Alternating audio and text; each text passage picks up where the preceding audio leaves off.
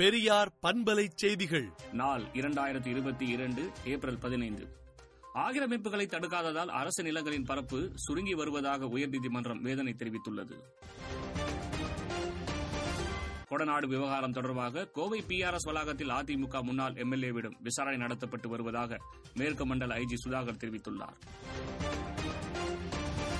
தொடர் விடுமுறை காரணமாக கன்னியாகுமரி மாவட்டம் திருப்பரப்பு அருவியில் சுற்றுலாப் பயணிகள் குவிந்துள்ளனர். தமிழகம் புதுச்சேரி காரைக்கால் பகுதிகளில் அடுத்த மூன்று நாட்களுக்கு கனமழை தொடரும் என வானிலை ஆய்வு மையம் தெரிவித்துள்ளது. மேட்டூர் அணைக்கு நீர்வரத்து இரண்டாயிரத்து முப்பத்தாறு கனஅடியாக அதிகரித்துள்ளது.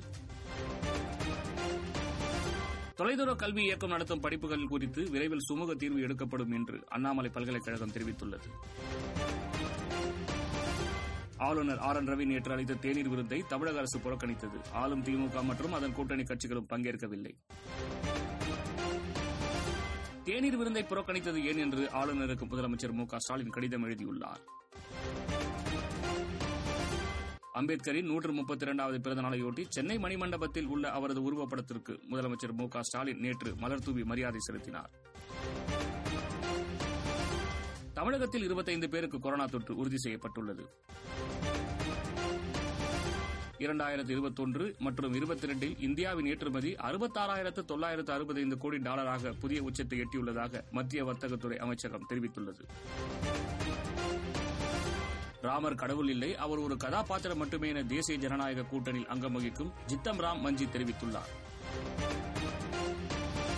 இஜாப் அணிந்து தேர்வு எழுத அனுமதிக்குமாறு கர்நாடக முதலமைச்சர் பசவராஜ் பொம்மைக்கு இஜாப் தடைக்கு எதிராக மனு தாக்கல் செய்த மாணவி கோரிக்கை விடுத்துள்ளார்.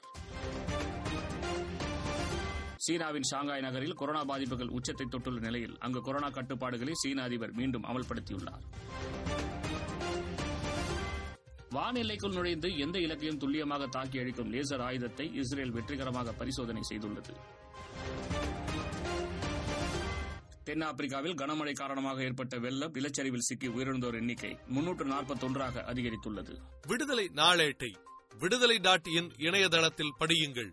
பெரியார் பண்பலை செய்திகளை நாள்தோறும் உங்கள் செல்பேசியிலேயே கேட்பதற்கு எட்டு ஒன்று இரண்டு நான்கு ஒன்று ஐந்து இரண்டு இரண்டு இரண்டு இரண்டு என்ற எண்ணுக்கு பெரியார் எஃப்எம் நியூஸ் என்று வாட்ஸ்அப் மூலம் செய்தி அனுப்புங்கள்.